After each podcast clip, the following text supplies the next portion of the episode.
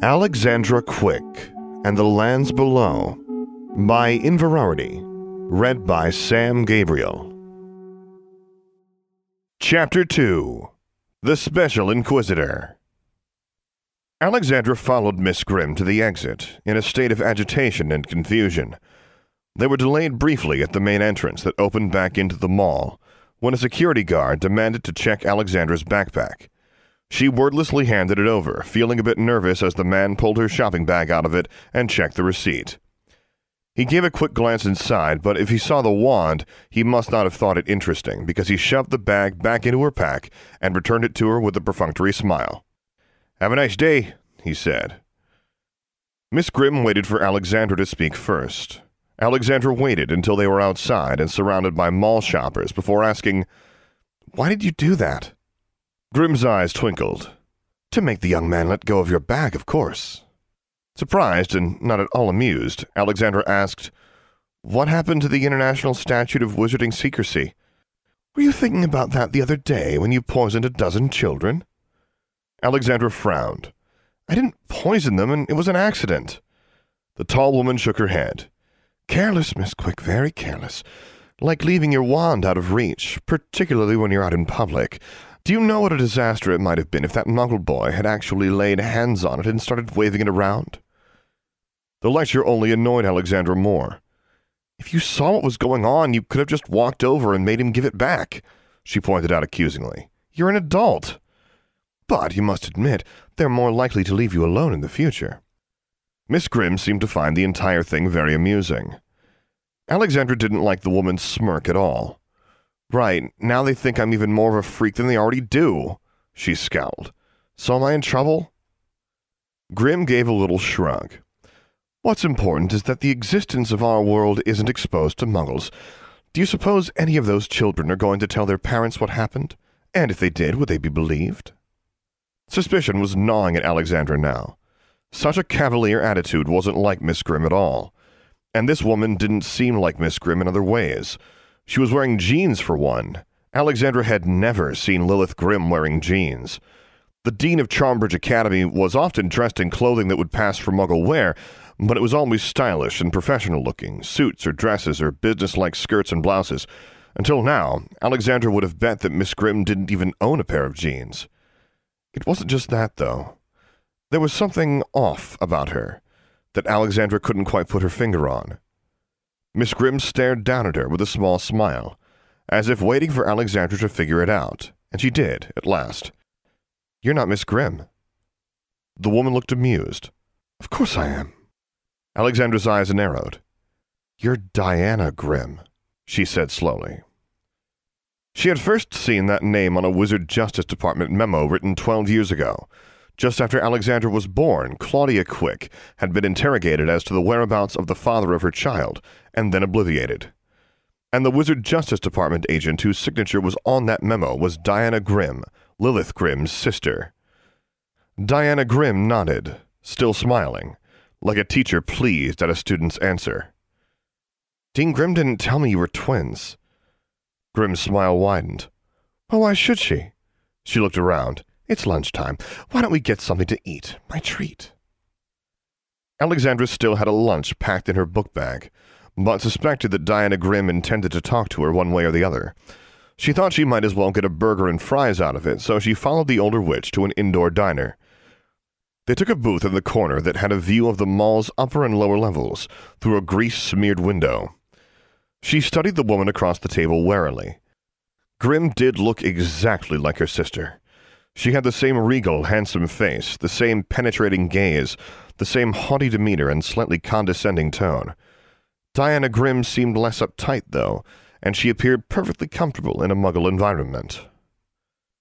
Neither of them spoke until after the waitress had brought them drinks. Finally, Miss Grimm said, I suppose you know that I was the one who interviewed your mother when you were a baby. I'm sure your sister told you everything I know. Alexandra's tone was sharp and not a little resentful, but Miss Grimm merely smiled. Lilith told me what she was obligated to tell me. The Dean's sisters seemed to be choosing her words carefully. She doesn't work for the Wizard Justice Department, and she wasn't at all happy about our interfering with her running of her school last year. Alexandra snorted. Your mother wasn't harmed, you know, Grimm went on. In fact, by our watching over her, and you, you've both been protected. From what? Alexandra demanded. She looked around and lowered her voice. You're only trying to find my father. You don't care about us. Do you think my father would hurt us? Abraham Thorne is a dangerous and ruthless man. He wouldn't hesitate to use you if it served his purposes. Really? Alexandra's tone was flat. And how does that make him different from you? The Wizard Justice Department agent gave Alexandra a long look, as if searching her face for bits of information she hadn't revealed yet. She slowly swirled her straw through the ice cubes in her glass of diet soda. The difference, she said at last, is that we represent the forces of law and order. We keep the peace. Your father rejects rules and laws and follows only his own ambition. He wouldn't hesitate to tear Wizarding Society apart. Alexandra was silent for a moment, then shrugged. I still don't know where he is. And you've had no contact with him at all? Grimm asked, a little too casually. The waitress returned with their plates of food, giving Alexandra a few moments to think while her hamburger and fries were set in front of her. Like I told the Governor General, Alexandra answered, once the waitress had laid their bill on the table and left. I've never even met my father. She picked up some fries and put them in her mouth. And he still made no attempt to contact you? Grimm repeated, leaning forward a little to stare unnervingly at her.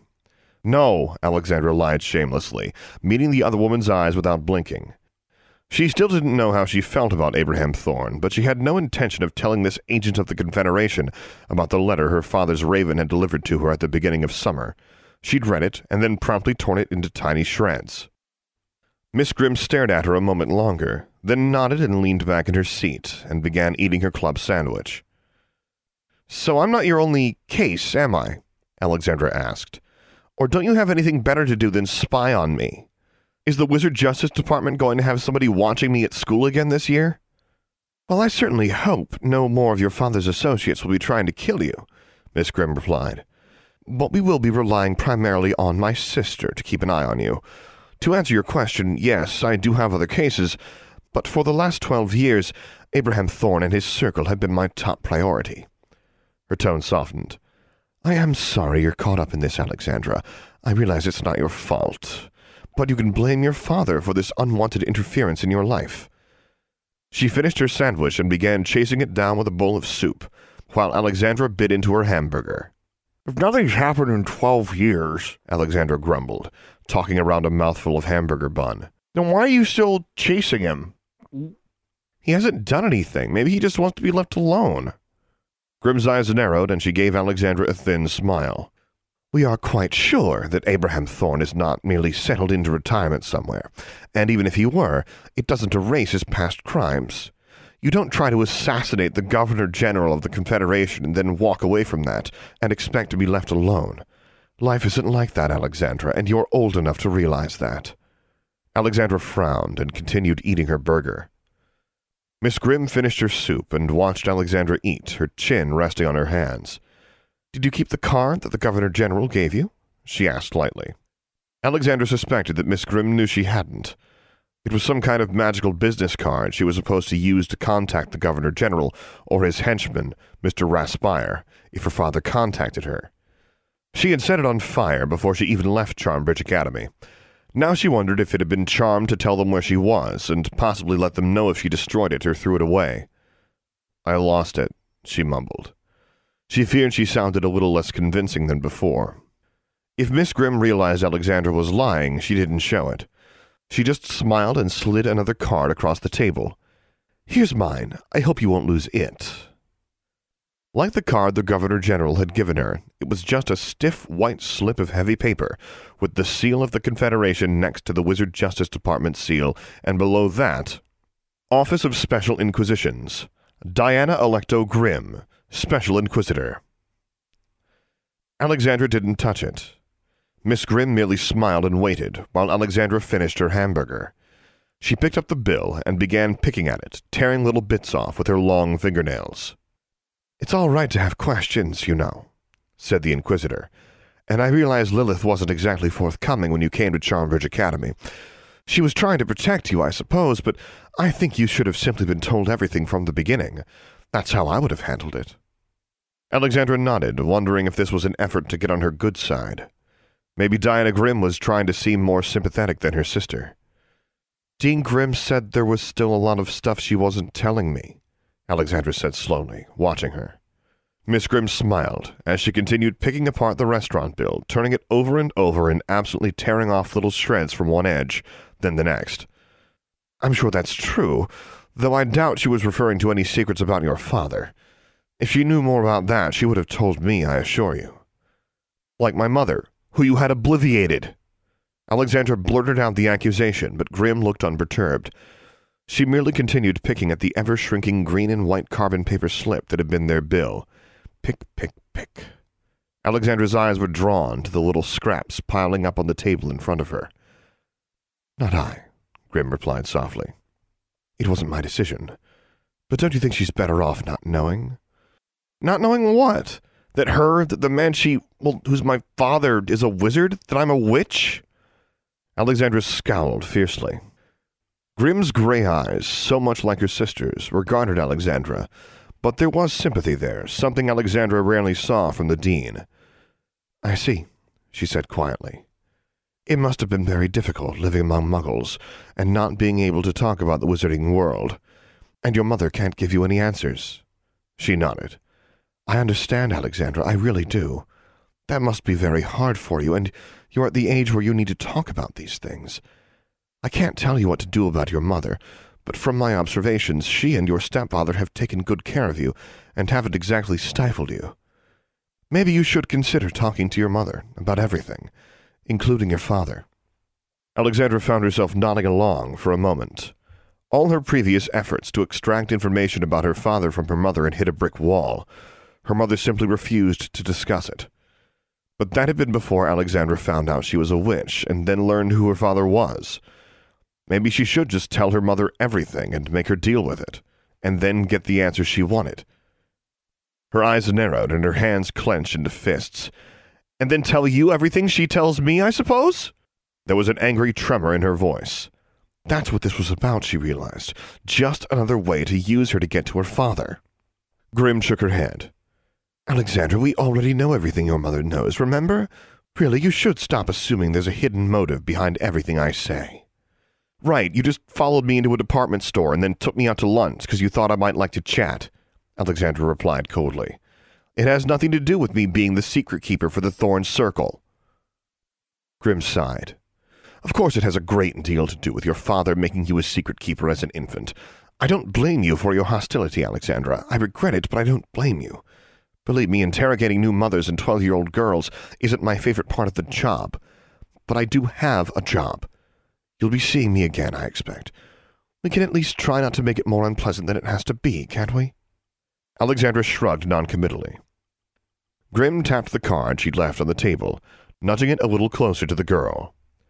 Alexandra took it, sticking it in her pocket without looking at it again, and then glanced at the tiny shredded remains of their bill and snorted. You're supposed to pay that, you know. The waitress will need to ring you up. She spoke as if lecturing someone ignorant of Muggle ways, though she was pretty sure that Miss Grimm was not. Ah, yes, replied the other witch. She sighed, brushing off a few scraps of paper still clinging to her fingertips, and then looked around to make sure they were unobserved before drawing a wand. Alexandra didn't see exactly where she'd been keeping it. A bad habit of mine, I tend to be restless. She held the wand over the pile of scraps and murmured, Recolego. The tiny shreds of paper abruptly flattened against the table, slid into place like a little jigsaw puzzle assembling itself, and then the bill lay on the table, whole again. Alexandra stared at it. A very useful spell, Grimm observed mildly. You'll probably learn it this year at school. She tucked her wand back into her shirt somewhere and pulled out a wallet, from which she withdrew a couple of bills. She laid them on the table. Well, I have to run. I do have other cases, as you put it, but this will cover the bill and a tip and a sundae for you, so feel free to stay and have dessert. Until next time, Alexandra. Diana Grimm rose from the table and sauntered out of the diner, leaving Alexandra still staring at the reassembled bill, her mouth dry. she didn't feel like having a sundae. End of chapter 2. For the full text of this and other stories, as well as news and updates about Alexandra Quick, visit inverarity.livejournal.com. For more information about this podcast, visit samgabrielvo.com slash Alexandra Quick. I am also easy to find on the Alexandra Quick subreddit and Discord server, where you can hear me record episodes live. Troublesome, composed by Dr. James Benighoff. Charmbridge, composed and performed by Tyler Parsons. If you have enjoyed this podcast, please take a moment to leave a review on iTunes or whichever podcast service you prefer. And finally, as always, thank you for listening.